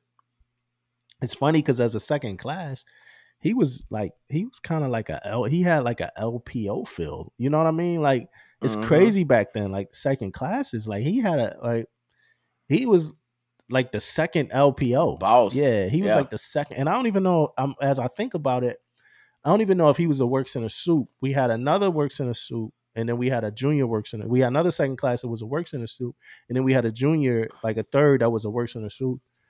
But he was just kind of like like the A. I don't know if he was the ALPO in title, but he definitely was the ALPO in, in spirit and in force and Yeah. in power. Like he was like Yeah. you know he was the guy. Um, Some, some sometimes man, you just got those guys out there that's just good leaders, man. You know I mean some of them don't even want the power. They don't want to be named the LPO. They don't want to be named the work center sup. They just want to go out there and just lead people. Yeah, You man. know what I'm saying? Yeah. They don't eh, you you got He's just those a guys. good You need dude, like just like yeah, and you guy. Yeah, Like if he welcome you to his Somebody- house, yeah. he a good guy. Like he Yeah, casa su casa. If he he's yeah. like I'm telling you, like we Yeah. still keep in contact like all the time. Like he still hit me up. And Yeah. he hit me up too. Keep me honest. Like he'll hit me up. Like if I I know I'm not ever gonna go too long without hearing from him. You know, and it's been years since we've seen each other. You know what I'm saying? So that's that brotherhood, man. That's like real love, respect type stuff, man. So Yeah, uh definitely, man. Um, so what's up with this DMAP instruction, man? That, well, yeah, man. So, so speaking of, you know, we was just talking about, you know, the test and all that stuff. I think this is one of the things that may help out a little bit too. You know, um, I'm certainly assuming you guys already know or already read it. Hopefully, is um the DMAP, right? Mhm. So, uh, detailing marketplace assignment policy. That's what DMAP stands for. Yeah. Um, and in a nutshell, I'm, I'm sure you're gonna get into the to the to the words of the of what it's talking about. But now, it's a lot of incentives out there. And I know I think last episode we was talking about incentives and uh is that hurting us or is, is it helping us and all that. Now, in this case, I thought about it a little bit, man. Last time you asked me this question, I felt like I didn't have time to really think, you know, about sentences and all that stuff. Then I th- I started thinking about the the civilian sector. You know what I mean? On how the next person, what we do, we we give them a, a two or three dollar raise, right? Mhm. and, and may give them some more responsibilities and all this type of stuff. I feel like in an, in an incentive program here, I feel like why not? If someone is working to that to that um capability, because it's, it's different. It's different ways they doing it in this nav admin, right? They have one way they doing it is that if you stay longer at sea, I guess that you know that you can you can you can pick up E five, right? It's one of when they got monetary, um, giving you more money Mhm. for being more sea time and giving You you. think we get paid enough? Um, oh no, I most definitely don't think we get paid enough Why not? because man, like from when you talking about, um, I feel like if if I was coming, if I was making the money I'm making and I'm coming home every day, Mhm. I might I might think differently. But when I'm on that ship and I'm going out for six, seven months, missing my family, missing all this stuff that's going on in the world, ain't no way I'm getting paid. I'm getting paid the same. Or I'm stationed in Buku somewhere else and away from the United States for three years at a time. Yeah. Three years at a time. Ain't no way I'm getting paid enough, man. So I most definitely don't think I'm we real getting paid, especially when it comes to job specific things we doing. Like you send me overseas or you send me different places. But if I'm doing like a nine to five short dude, I'm coming home every day, mm, maybe. But there's some jobs out there, man, especially being on a ship or especially being stationed overseas that I most definitely have a problem with. Now, what With with with the what pay. about when you add the healthcare and uh, BAH? You still don't think we getting paid enough? um I don't think we getting paid enough when it comes to um our statue in in, in the civilian sector. Probably if it now if somebody now I don't have those numbers, Uh-huh. but I guarantee you if you put what we doing right now in in in the, in the, in the navy and you put up against a, a civilian and what they're doing, I guarantee it- it's, it's probably a, a big I ain't gonna say a big pay difference, but I bet you it's a pay difference Okay. on what we doing. Um, but I don't have the numbers with me. But if somebody want to look that up, I'm not looking it up though. Okay. All right. Well, but, But, um, back. So back to the back to the to the to the nav admin. Um, right now it's it's in phases, right? Yeah. So the first phase is going to be for um the AB the ABF is the ABF ABH GSMs and CS, which is they are um for the race that's pretty much hardcore sea duty intense Yeah. um rates. Uh, so they're gonna start with with with those rates. Um, and it's more i think it's it, like and you can correct me if i'm wrong it seems to me that this nav admin is coming from a place of uh sea duty Yeah. right like having uh and and, and manning Yeah. You know what i mean having people uh stay navy and all and all this type of stuff uh seem like where this is coming from and at first i say man you know what we getting all these incentives to do stuff man when are we gonna like have people that hey you know what stay navy or don't stay navy you know what i mean Mhm. but then I thought about it for a minute, man. Like like why not get these guys some incentives to stay Navy, man? Like, um, I'm a, I'm a, I'm gonna read a couple things out here though, man. Like, um, about the incentives, they got one is called the A2P, Uh huh. right? It's a E4 sailors who have served a minimum of three years on sea duty as apprentice, and that's E4 and below, and is eligible for advancement to E5. Yeah. E4s who have passed the most recent Navy-wide advancement exam but have not advanced to E5 can apply for the E5 sea duty to um, the My Navy assignments. If selected, sailors will permanently advance to E5 upon reporting to E5 position, which will occur after approximately four years in their initial apprentice duty assignment. Sailors must be obligated to sufficient service through inten- intentions, um, extensions, or reenlistment to complete the full three-year journeyman sea, sea tour um, and associated training pipeline. Uh, any sailors with a soft end active obligated uh, service date that already matches or exceeds the duration of three years journeyman tour is not required to incur additional service. Now, I read something earlier um, saying that do they automatically fall into this Yeah. program? Yep. right? And I, I thought I read that earlier. Automatically fall into the program. If you didn't want to do it, you got to submit um submit a form, right? Um oh, where I read that at? I read that somewhere, man. I know I did. Oh, in order to opt out, the sailor's detailer must receive an electronic personal action request, a NAVPERS 1306, um, from the sailor via the command no later than 1 March. Mm-hmm. So it seemed like you automatically gonna go into this One, program. one March 2023. Yeah, one March 2023.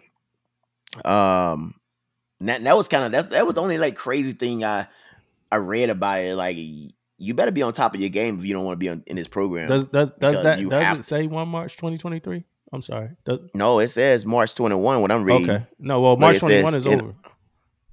I mean, I said not 21. March 22. Okay, because I know that 23. I know you got opt out of DMAP if your PRD is on or before one March 2023. So basically, what you're saying is they got to figure that out by March 2022. Yeah. Okay. All right. Um. So yeah, that's that's one of the they said that's the AT the A2P. Advance the position. Yeah, advanced position. Um, and then you got uh, what they call I don't know if they call it DMIP or whatever, the detailing marketplace incentive pay. Uh-huh. Now that one is sailors who execute the DMAP four plus three sea duty option will earn a monthly incentive pay for the entire three year journeyman Mhm. sea tour. Uh, rates will vary depending on location and type of sea duty. Initial DMIP rates will range between two hundred dollars and eight hundred dollars per month. Yeah. That means a sailor who is earning an average DMIP rate of five hundred dollars per month will receive eighteen thousand additional incentive pay over the three year journeyman sea tour. when I think of that, I'm gonna think about hey, why I'm not why I'm getting five hundred, not eight hundred. That's here and there. Um, Mhm. that is on top of the twenty one thousand three hundred dollars in in career sea pay and sea pay premium premium uh, for the sailors assigned to ships company for their three year journeyman sea tour. In total, a sailor who executes the DMAP four plus three sea duty option could earn an extra thirty nine thousand three hundred dollars more in DMIP, CSP, and CPP. So why not? Right? You got you if you keeping these sailors out to sea, so you're doing a total of seven years at this. And I don't know if it said at this command or they can go to another command. I'm not sure if it specified that. But regardless, they're at sea. Uh, why not give them of being out there? Yeah. You know what I mean? They can go to shore duty right now. They eligible for shore duty, but they want to do another three years. Um, or they committed to doing another three years, or the Navy is telling you you're doing another three years if you don't submit the right paperwork. Um, so why not get paid for it? Right? hmm Um, the next one that we have is a command advance to position. Similar to the A2P and, and CA, the CA2P allows commanding officers to retain their top performing E4 sailors who are eligible for advancement to E5 um, by permanently advancing them to E5 to fill a vacant or projected to become vacant E5 position within their command before entering um, the MNA. Sailors will advance to E5 upon filling the E5 position and must obligate to sufficient service through extension of the reenlistment to complete a minimum of seven years at the command. A three-year journeyman E5 sea tour or following a four-year apprentice. C C in addition to any associated training requires to transition from apprentice to journeyman. I'm not gonna read all the rest of that, but I, what I will say is, man, that's a big deal right there, though, right? Um, and I, and I'm saying it's a big deal um, because um, I look at it as man, seven years, man, at the same command. Whew, that's a long time, Mhm. man. That is a long time at the same command. Um, yeah, I mean, how does yes, that Vic- even work when, with like with evals? Yeah, Like, what if How you it seven, gonna- uh, as a junior seller, where you where that kind of matters more to you? Yeah, and then on top of that, I know I'm, I'm hoping also we looking at at um these are being overman rates. you know what I'm saying? Because uh, to me, we got Ch- making Chief at fucking East is seven years now. you know what I mean? We talking about giving me an E five. Yeah. you giving me? E- I mean, four years, man. Now in today's Navy, depending on your rate, of course, man, four years you were first class hmm damn near. You know what I mean? You if you if you're not at for a first class, you're damn near up for it. Yeah. You know, you you about to hit it. So that that's pretty that's that's the only issue I see with the whole thing, man. We talking about you gonna do seven years straight, but you probably in some of these rates, man, you already gonna be a freaking E4. I guess that's why they specifying and saying exactly what rates they are that they doing Yeah. maybe maybe because they are overman rating, it's hard to make make uh rank.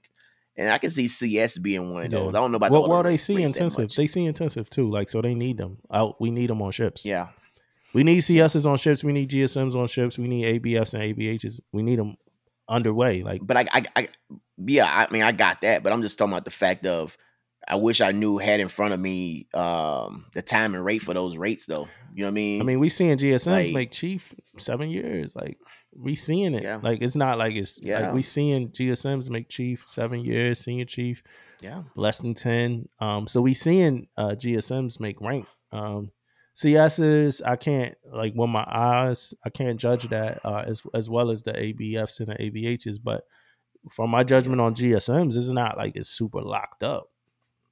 yeah, yeah. I know E's are even better than M's, but Oh yeah, Yeah. E- yeah, E's you, you just show up, yeah. E's. show up. Um, so okay, that's three of them we talked about. What else they got here? Last one. They have the last one. They have the continuous sea duty credit. As all DMAP sailors earn CSDC while serving on sea duty. CSDC will be earned at the rate of one credit per month served on sea duty. Yeah. Sailors with the most CSDC gets priority consideration in the assignment selection process. Mhm. Specifically, CSDC will be used in assignment process to assign highly sought after positions, positions that allow sailors to remain in the same geographic location. To the qualified sailors with the most CSDC, while CSDC does not guarantee an assignment in a geographical location, it gives sailors who complete back-to-back sea duty top priority for shore duty assignments of their choice over sailors who serve less time on continuous sea duty. The CSDC counter resets to zero upon assignment to shore duty. Yeah. Hmm. I think we could have did more on that last one. Why? Right. Why you say that? If you want some real like incentives, man, like that geographical location shit could be fucking anywhere. You know what I mean? That could be anywhere on probably the West Coast. I'm, You know I what I mean? mean, Like- it's four different incentives. The first one is um, more money. Yeah. Well, the first one is uh, advanced to advanced to pay grade, right? So um, that ain't bad. The second one is more no, no, money. no, no, no. The second one is more money. Yeah. The third one is another is pretty much like a, a, a map by your command, Map. Yeah. and then Yeah. they got another one, a fourth one. Um, Yeah. And you say we could do better with the fourth one, but and my, and my thought The process, that's yeah, my thought that's like you just holding the fourth one. That would be like just kind of looking at it as that's the only one, but that's the fourth of Yeah. you know four incentives. And to me, that's not And then you and then and, and then the fourth one also, I, and I, I didn't look at it like that. The fourth one also is going to accumulate. If so you take either one of them, then the fourth one is going to accumulate regardless. Look like Yeah, but now I gotta fight with you gonna- you gonna- now I gotta fight you Yeah. and see who's gonna leave earlier. Like, like you Yeah. know what I'm saying? Like now I gotta we we, we gotta see who's gonna stay longer because I get a better chance at negotiating. And I, I mean, what's the what's the metric on that one? The fourth one, like how can they prove to me if somebody say, nah, well you're not like how can how can we be proven that that's even happening? Like how do we know that? yeah, That's the only I'm thing about the fourth one to me. yeah. Like how you know that's happening. yeah. Somebody got somebody. I mean, somebody's had to be tracking this. Who's tracking it? Yeah. You know what I mean? But how can you show me? Like if I'm up, if I did seven years and I'm thinking like I, I got like, you know, first dibs on where I'm gonna go, and then I'm you tell me like, no, you don't. Like what you got to to substantiate you saying like you don't have like I can't, you know. You know what I'm saying? Like, hey, I want to go to Florida. Yeah, Um, I've been in Florida on sea duty. Now I don't want to go to Florida on shore duty. Well, um, I know you think you could because of uh Going this to VA, program, buddy. but uh, you you didn't build enough uh continuous sea duty credit. It's 15, 16 people ahead of you with continuous sea duty credit, and Yeah, they yeah, want to go to Florida. So yeah. you're going yeah, to VA, so man? you're gonna go to, go ahead to Norfolk or Japan. like I don't know. Oh man, that'd be crazy. Yeah, that, that's that's crazy. Um, but you know what, man? I was looking at some. Which so which one you would you would try, man? If you was up, you was your time. Which one you would go with, man? for seven years at sea. Money. You gotta give me some more. Like now, now before we Yeah. get into that, like um, you covered like everything I would cover. Uh, it's for flexibility with seashore flow to reduce gaps, right?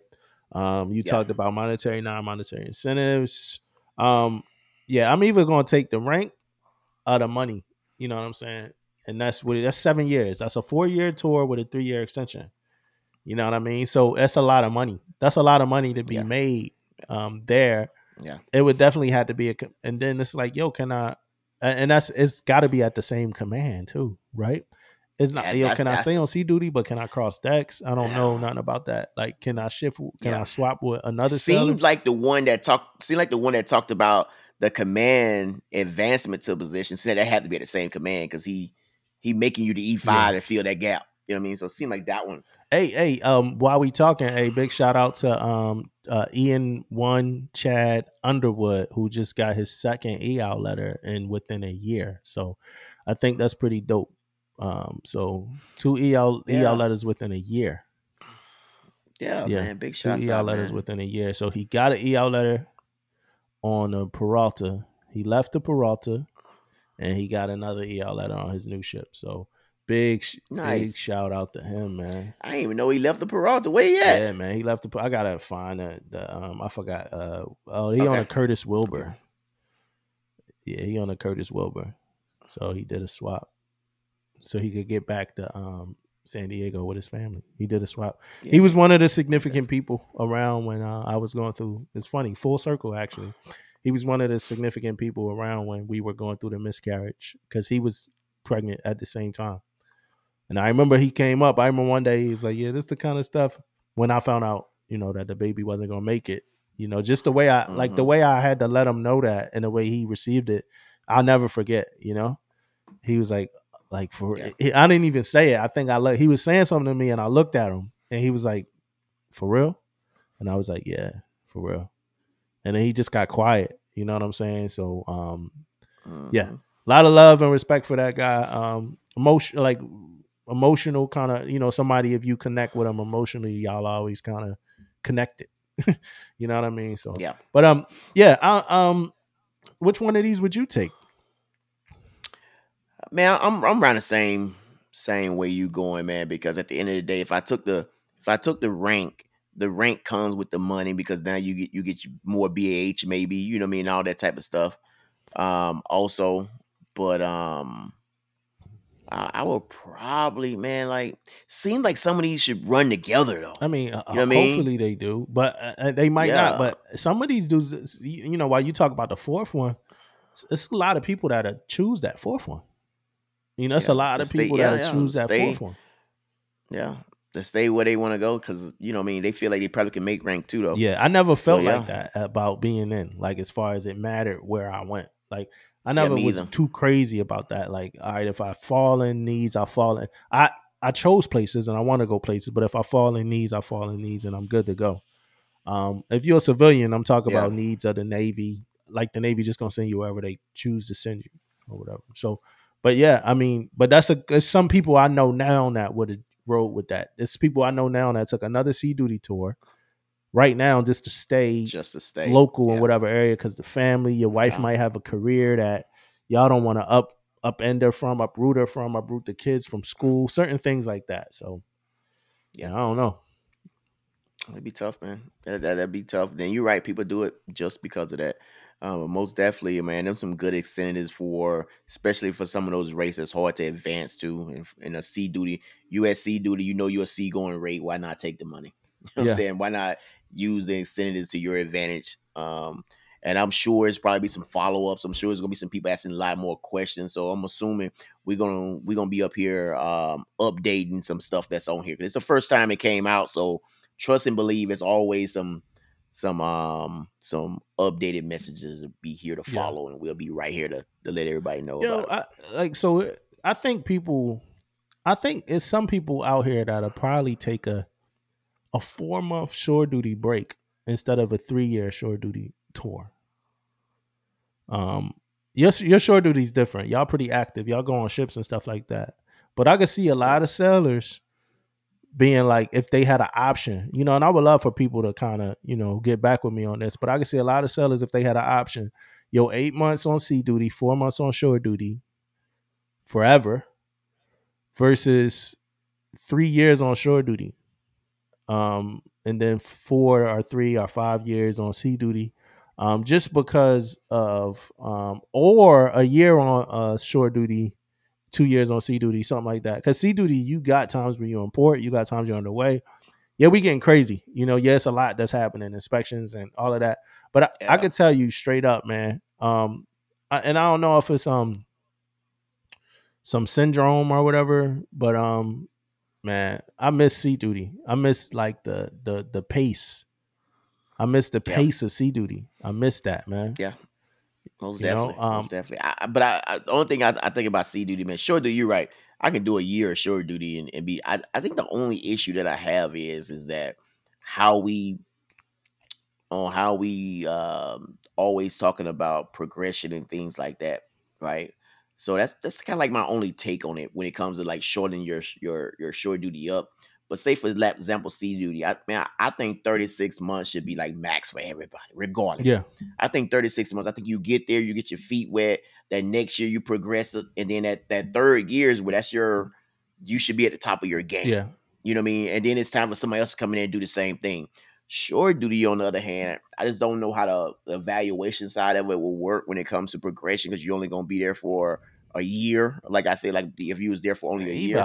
man. But I don't even want to get in it. but that's how we that's how we that's how we don't do things get- though. You know what I mean? You have to look at it. You have to think about it because I but don't want to get it. but yeah. I mean, civilians get evals too, but I don't want to get in into like the weight of something or something. Now, um, damn, I forgot what I was gonna say, but um, uh, shore duty versus sea duty.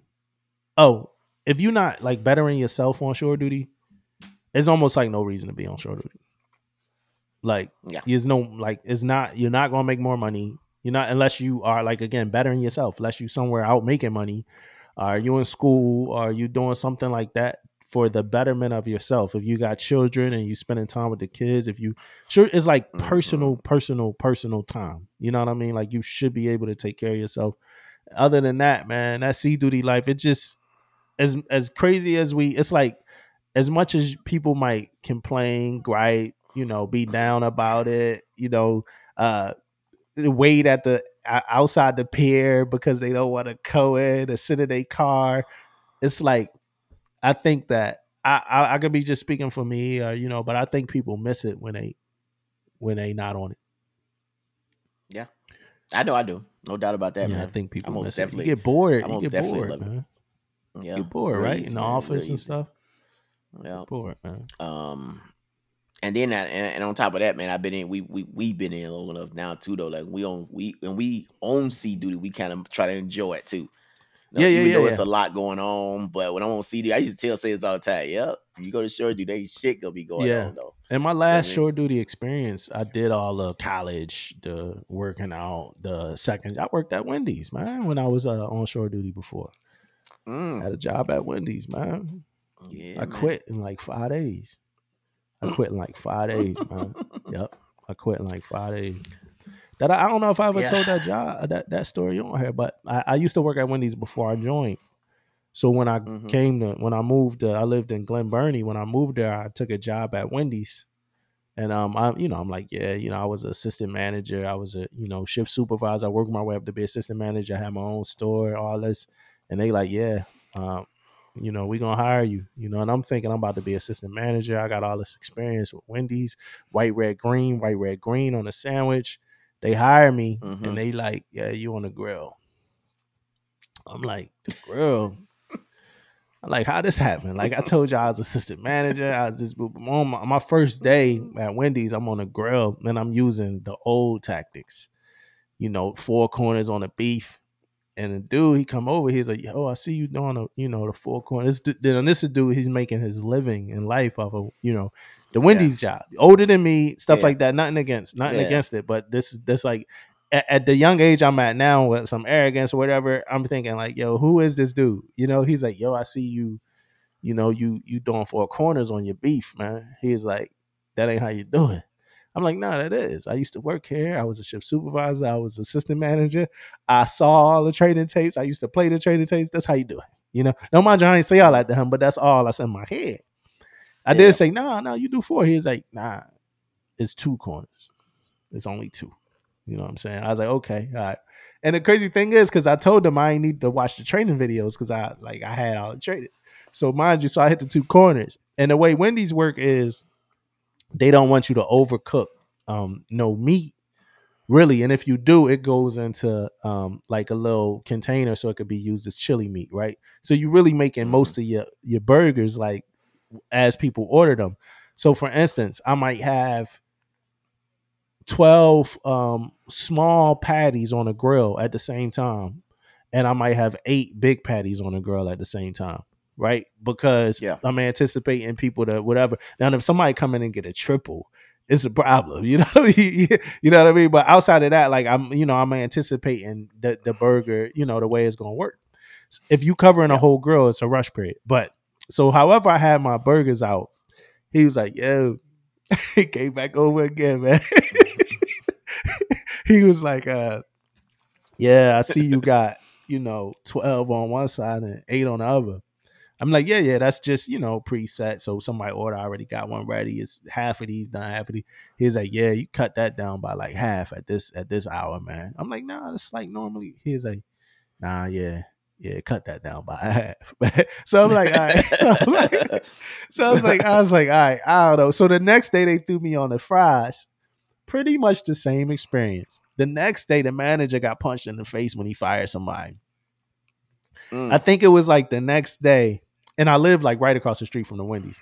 So I went in there, and and, and this was actually around this time of year. So I went in there like three days before my birthday. It might have been December the fourth. Um, that's Jay Z's birthday, if if people don't know that. But it might have been December the fourth. So I go in there, and I'm like, yo, if I gotta work, it was I think it was the fifth. I don't remember my dad's birthday, but I'm like, if I gotta work on my birthday, I'm quitting. That that that that was my thing to quit. Now, mind you, I'm young. I was I had a Camaro SS at the time. It was man, I got kind of cocky because like this beautiful, beautiful uh, woman came to work there one day, and she worked at like the Wendy's, a, a different Wendy's. I don't know why the hell she worked Yeah. at Wendy's, but she worked at a different Wendy's. But she came to help us because after the dude that got fired, that punched the manager left, we needed people. So so she came to help, and I'm like, man, why am I here? I'm like the whole day I'm working, I'm like looking over at her, like, yo, like what am I here for? Like I can't even like. So me being as arrogant and stupid and young as I was, after I left, I came back and got some food and my like Camaro and all that. She was like, "Oh, that's your car." I was like, "Yeah, it's my car." But uh, she was like, "But you work at Wendy's." I was like, "Yeah, I got another job. You know that, mind you, we real young. Long story short, all that stuff happens. So I'm I'm near like the day after my birthday, like December. Well, like a couple days before my birthday. I think it's like December fifth. And I'm like, yo, if I work on my birthday, I'm quitting. So I go up to the front and I'm like, yo, can I see the schedule? And you know how these jobs. They's like, well, what you? They's like, what's up? I was like, I just want to see if I work on my birthday. So they's like, all right, we're gonna go back there and check. So the, they came back out and they was like, yo, you work on December 6th and December 7th. That was like the day before my birthday and my birthday. And then they was like, uh, yo, um, however, like we need you right now. Can you come in right now? I'm like, I'm like, all right. I left and never went back, man. The worst thing about that, the worst thing about that is I like Wendy's. I like the food. So I had to Yeah, avoid yeah, yeah. I had to avoid getting my food from that Wendy's like for the time I was living there, man. But yeah, that's what happened. hey, yeah, I'll be right back, buddy. Yeah, yeah, yeah, yeah. I said, yeah, I'm gonna just go. You know, I, I ain't come back, man. I'm like, yeah, I can't work here. Man. It's crazy, no. man. But yeah, so that was, and that was the only job I ever had. You know, after that, I went to school. I got my degree. Um, but that was the only job that I ever had while I was in the Navy. Did you ever have a second job? While I was in the Yeah. Navy or before? No, the while Navy? you were in. No, For real? No, I never had a second job. Uh, I thought about it, but I never had one. Yeah, man. My, my, my Um, chain of command and the command was progressive, bro. Like they even had like this thing if you fill out a chit, like to like work out. Like Mhm.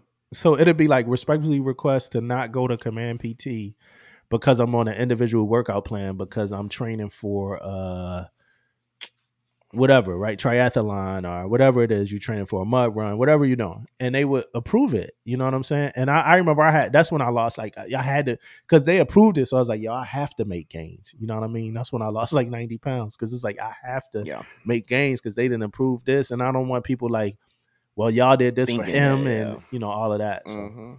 but I mean, outside of that, man, I, I I don't really think we have anything else for this episode, man.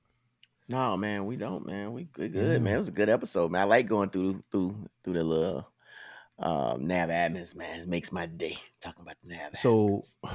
I finished a book. It's called 400 Souls by Mm. Ibram X. Kendi and by Keisha B. Blair. Um, and just to get it right, I want to look up um, something about it because I don't want to mess it up. It, this was probably the longest I've read a book for. Like this, probably the longest I read a book. Like it took me a while to get through this. Um, Uh-oh. it's um 90 writers right let me get let me kind of get this right um so the book it says a chorus of extraordinary voices tells the epic story of the 400 year journey of african americans from 1619 to the present edited by Ibram X. Kendi. He's on the CNO's reading list for a different book. Uh, well, this book actually, How to Be an Anti-Racist, and Keisha N. Blain, author of Set the World on Fire. So I knew I was saying her name her name wrong. Um, and the story kind of begins 1619 on a ship called the White Lion that held slaves, and it goes Yeah. from 1619 through 2019, um, and it just talks about and it's so every decade or so. I'm I'm I'm a probably really butcher my explanation of this, but every decade or so they got a, a poet who does a poem uh, at the beginning, and then like it's like a six year block or two year, three year block about like um a different uh a different struggle or a different person in that struggle for those 400 years of um, that fight for justice and uh, just that African American history. The story that I connected with the most from here, um, that I didn't know as much about, because of course they talked about Malcolm X, right? Of course they talked about Martin, Dr. Martin Luther King Jr. and um, a lot of those people, Thurgood Marshall, stuff like that. But they talked about Mhm. Jack Johnson, the boxer, and um, and a lot of what I saw from Jack, a lot of what I always watch from Jack Johnson is uh pictures or something uh, something like that that does kind of make Jack Johnson look like he's not even human. Like he was like just this big dude that was, you know, doing Jack Yeah. Johnson was a human. So they talked about uh Jack Johnson and he, you know, what he represented at the time and um actually like the way this the way that he was eventually stopped was like some laws were changed you know what i'm saying to stop him um like because he was boxing and he was he was winning fights You know, but to Yeah. stop him, they had to change a few laws. And he actually went to jail. Jack Johnson went to jail. I don't want to get too deep Mhm. into like what, because he was dating outside the Yeah. race, and um, at that point, at that time, it wasn't good. You know, uh, uh um, uh, uh, um, uh, two two people of different races dating back then uh, wasn't good. He was marrying, you know, uh, women that was outside of his race and stuff like that, and he just had to be stopped. He was like the definition of like power in an age and time where it wasn't that that wasn't the way they wanted, you know, to be looking at people of his, you know, skin color. Yeah. So that was a it was a good book.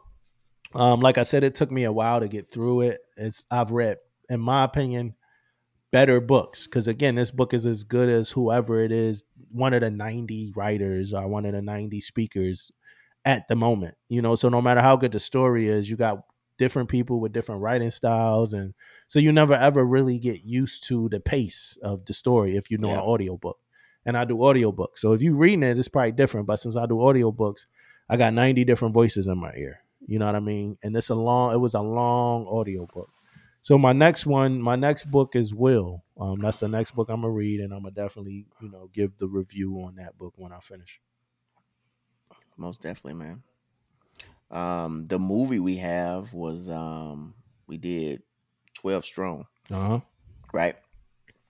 So Twelve Strong um was it's kind of like a movie about like right after 9-11 um sent uh some soldiers over you know Af- afghanistan over there. We're talking about taliban we're talking about all all these people. It's like they was like went it seemed like they just went through a like a village though right? Seemed like they was in like in a stronghold in a in a village the most of the most of the movie um on horseback all that stuff man.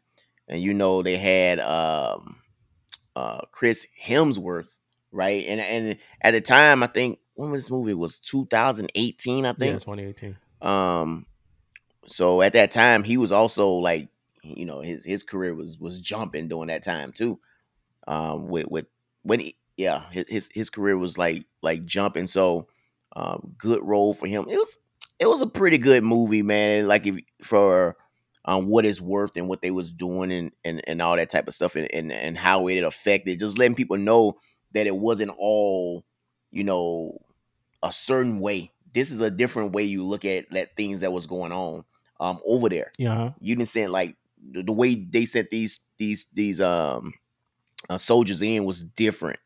Um and when you look through it i mean they made a difference man. So um good movie um but i don't know from a movie buff guy um how a movie buff guy looks at this at this type of movie you know from be, from being mostly in the same location type deal um on what was going on with the and then um uh, the storyline was pretty good to me though because i can follow it i think we being in the military we can follow things a little bit more too um on what's going on but um what do you think man Um, first, I think is is some great movies that's been made in one location. You know, like I, re- I Yeah. really like Fences. I liked uh, Castaway. It's it's some really Birdman. uh, Um, that that, that movie Birdman, that one shot movie. So it's a lot of good movies made in like one location. Um, the uh Quentin Tarantino, the last Cowboy uh one he did. I forgot. The, uh, I forgot the name of that right now. The last. What's the last uh Quentin Tarantino movie he made? Um. I don't want to do this wrong, so I gotta pull it up. With, with, with Samuel Jackson and it's certain. Oh, the hate, the hateful eight the hateful eight. I like the hateful eight. Um, but um, mhm. So let me kind of talk about this movie um real quick. You ever watch a, a movie that's based off a true story and you don't feel connected until the end of the movie when the words come up and they talk about the actual true story? Um, and that's Yeah. how this movie was for me. That don't take much away from the movie um, to me because I thought the movie was okay. I didn't think it was great, right? I think like three out of five. yeah I didn't think it was great, but it was some points on there that was like motivating and stuff on there, and I'll get into more about it. But it wasn't until they showed the real people and the words popped up at the end of the story that I was like, man, this is Yeah. important stuff that happened. But before that, I'm like, okay, you know, this is another Another movie, right? Afghanistan war movie that like wants to be an epic, you know, kind of war movie. Now, Chris Chris uh, Hemsworth, I'm a big fan of him as an action star. Like as an action actor, I'm a big fan of him. He got like the look for it. He eh, he make believable movies. Like one of my issues with Vin Diesel is like I, I, I like his movies and I like Vin Diesel and stuff like that. But one of my issues is like he almost don't ever get scratched in his movies, you know, or he like he's like he could do everything. You know, if he make a movie and he die, they bring him back and he become like this superhero that automatically knows how to do every single thing that would take years to learn and develop. Yeah. There's no and he's not that physical. And he, he- in and real he life that yeah, physically fit right. no more. In real life, he look like you know they covering up stomach, you know. So um, that's my issue with a lot of his stuff. My issue with The Rock um, kind of goes on the same. I really like The Rock, like as a person, I Yeah. support him. I buy his energy drinks. I buy Teremana. Like I like The Rock, I- everything he does. Um, I follow him on Instagram, stuff like that. Um, his movies sometimes though is like, in my opinion, like it's not, it's no suspense in them because he not gonna get hurt. Like we've seen this man Mhm. hold a building in one arm and a helicopter in another arm. So, so, so, so he not gonna get hurt. But what I like about Chris Hemsworth and his like, it, like his last few outings and action is we've seen him get hurt. You know, we've been in suspense about that. We've seen like different like character arcs in his characters. That's pretty good. And I don't care if it's like the same role. You know what I mean? Like I like what he brings to the table. It's believable. I didn't see him do it a million times and it worked out for him. Like if it's like a bus on the way to hit the rock, you know he gonna turn to the side or something like that, and the bus gonna break yeah, up. yeah. You know, Tom Or Cruise, if it's a car yeah. flipping, you know he gonna either outrun it or he gonna duck, and the car gonna flip over him. Like we know all that. barely touches great. Yeah, yeah. No, no, you know, we know all that. Um, but another thing that I like about this uh, movie in terms of actors is you have Michael. Well, like the movie had Michael Shannon in it. Michael Shannon is one of my favorite character actors. I I like that he was in this movie, and I think this was probably the worst uh, movie I've seen him in. Like like for his role, like Michael Shannon is a beast, man. Like like one of the best character actors that we have. You know, um, Yeah. and I can't believe like he just was in like what 13 Perfect Strangers or 12 Perfect Strangers, whatever that was. He destroyed that movie. Boardwalk Empire killed that show. Like he's one of our better character actors. And for this role, he was like a military guy. Like, and I think Yeah, I don't know if he like I don't know if this was like mail it in kind of performance for him, but uh I like he was in it. I ain't really like Michael Pena the same way. Like Michael Pena, like all since Crash. I, that was like the first time I've seen uh, Michael Michael Pena in a movie, and um, he always had like some charm like to him. And then seeing him transition to comedy and like everything like that was even has has been great. But this one, I think he was under underutilized. I think you give Chris Hemsworth a movie, right? And not he's not much of a dramatic actor, right? He's an action guy. He's not much mm-hmm. of a dramatic guy. And you put him in the movie with two people that could bring out drama and emotion, and then you under and then you underutilize those guys, right? Which is weird. You underutilize Michael Shannon and underutilize Michael Pena. This me talking as a and Michael Shannon, I think was a chief warrant officer too, right? Yeah. in the movie. not yeah, mistaken. yeah, he was a yeah. Yeah. and he was the guy that was able to get uh, the captain the job or whatever like that. yeah. But what I will say is I did like the general. This dude's name is like Navid Negahban or whatever. The general, the dude he had to so pretty much you get the um you get the army, right? They gotta work with uh and these are the horse soldiers. These guys made history, man. Special forces team. They got to work with uh, Afghanistan, pretty much war, kind of like a warlord or alliance or whatever, um, to start uh, making airstrikes on the Taliban, right? Mhm. And they, you know, these guys, all they had was horses. So it's like five months after September 11th, or five weeks. I think it's five weeks after September 11th, actually. But um, they all they go out to Afghanistan. They got to kind of rendezvous with this um um Af with an Afghan like warlord or whatever like that, and like um well he's a general and kind of like become friends so they could do airstrikes because these people know the lay of the land and he, and it's the first team to go in there and stuff like Yeah. that. Um, it was like I said, it was some good stuff. I these military movies where they show the family in the very beginning and show the family in the very end, like they just always like like it's they try to give you like something emotionally to connect to, but it don't ever really seem like it works. Or like when they out in the lawn and then the dad has mysteriously came home Got the and he's in the Yeah. house. Like it's like I don't know if you remember the scene. It's the very end. Like the lady's out with the child. It's almost like as the holiday, and the dad's just in the house through the window. She looks up and it's like dad's home. Like me and my wife, man, we got.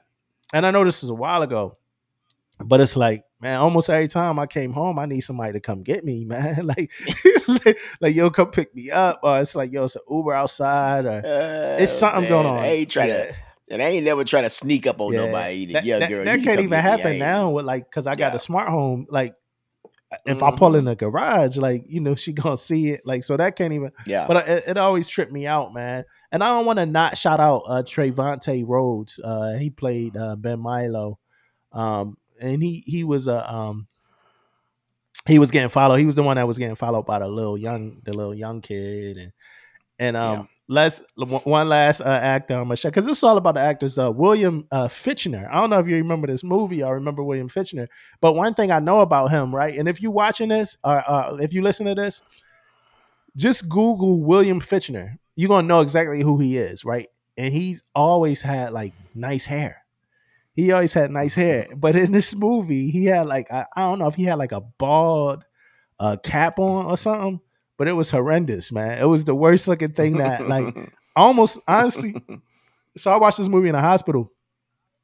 If I wasn't in a hospital, I wouldn't have got through this joint, man. Just off his head, like like like just, just off the way this dude head looked, man. Like you could probably Goo- you could probably hold up, man.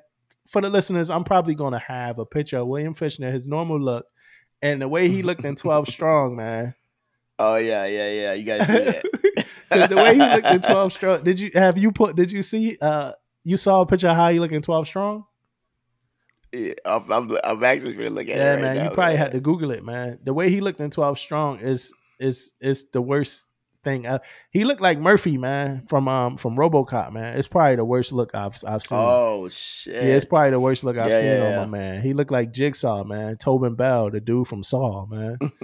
yeah, he just looked real bad, man. I, I got it pulled up. I just like William Fichtner, 12 strong, and then you just go yeah, you gotta put that on there, man. this boy looks sick. You sick. gotta put that on us. He looked real sick on this. I don't know why they did this. I don't know why they think like in the in the military, like guys gotta have this look. You know what I'm saying? But um, I mean that's it though. Like I said, I get a movie a three out of five. I think the true story is crazy, crazy, like uh, Yeah. like like unbelievable for people to be this brave. And um, I think the the scene that hit me was when a dude told him like, "Yo, you don't have uh, you don't have the uh the eyes, you know, the eyes of a killer. You don't have the eyes of a killer. You know what I mean? Oh, I can't go without saying Rob Riggle. So Rob Riggle was in this movie too. He played a colonel in Mhm. this movie. Rob Riggle did 23 years in the military um, before he became Yeah. be- became an actor. Um, so he did 23 well while he was doing comedy and stuff like that. But he he, he retired as a lieutenant colonel. He was in the military from 1990 to 2013. He got a combat action uh, ribbon. Uh, he was active and then he was reserved. So he did 23 years. He retired as a lieutenant colonel. So uh, definitely shout out to Rob Riggle and thank you for everything that you do still for the military. And thank you just Yeah, for man. being an inspiration and letting people know like it is a second, you know, you can have a second career outside of this. You know, so he was a Marine officer. Most And I think that was legit that they out. even threw him in uh that they even threw him in there. And Yeah. as I'm looking at things, I'm seeing it say, and I got to do my research, so please don't let me, you know, go down on this hill. But I'm seeing pictures of him as a horse uh, soldier. So I'm wondering if he was one of those special force uh, horse soldiers or not. But I don't see him in their group picture, so maybe not. So I had to, you know, I had to do a little bit more research on that one. But man, that's all I got. Yeah, man. Yeah, man. Another episode down, man. I just want, you know, everybody to know. I didn't bring my, my, my dogs at one of these shows, man. I'm gonna bring my little puppies up and let you guys get a good look at them, man. Little bad jokers, man. Um, but uh also I want to, you know, let everybody know, man, Mississippi stand up, man. You know, let's let's go, man. We got a we got a bowl game, man. Ole Miss got a bowl game. I want to throw that out there, man. We part of the the the New Year's Day bowl game, you know, in the year ranked number eight. You know, just want to throw that out Hey, there. so man. real quick, I'm a recant already. Rob Riggle was not a horse soldier. He was involved in cleaning up debris from the World Trade Center. So he was not. hey man, I was talking about Mississippi, man. So you had to go back, and I'm talking about okay. Yeah, man, I just don't Gotcha. want to leave the episode with people saying that Rob Riggle was a horse soldier. You know what I'm saying? What's going you, on with. Mississippi? Yeah, man. That man, I just tell them that you know, Ole Miss, you know, ranked number eight. This and we the going to we Mississippi gotta podcast. we gotta- we got I was just talking about Mississippi. Okay. this ain't, Hey, this ain't no man, I just wanna Mississippi pod. there, This is permission to speak freely. Oh, by the way, permission to speak freely merch is available. I'm wearing it right now. Permission to speak speak freely merch is available. Get your hat, get your hoodie. Yeah, most definitely, man. Go out there and get that merch, man. I gotta get me some too. I'm, I'm slacking. Thanks for was talking listening to Ella about this morning. to the the, the, the, the, most dangerous podcast in the. Hey, we love you guys. Thank you. Another week. Permission to speak freely. Peace out. Peace and love. Peace.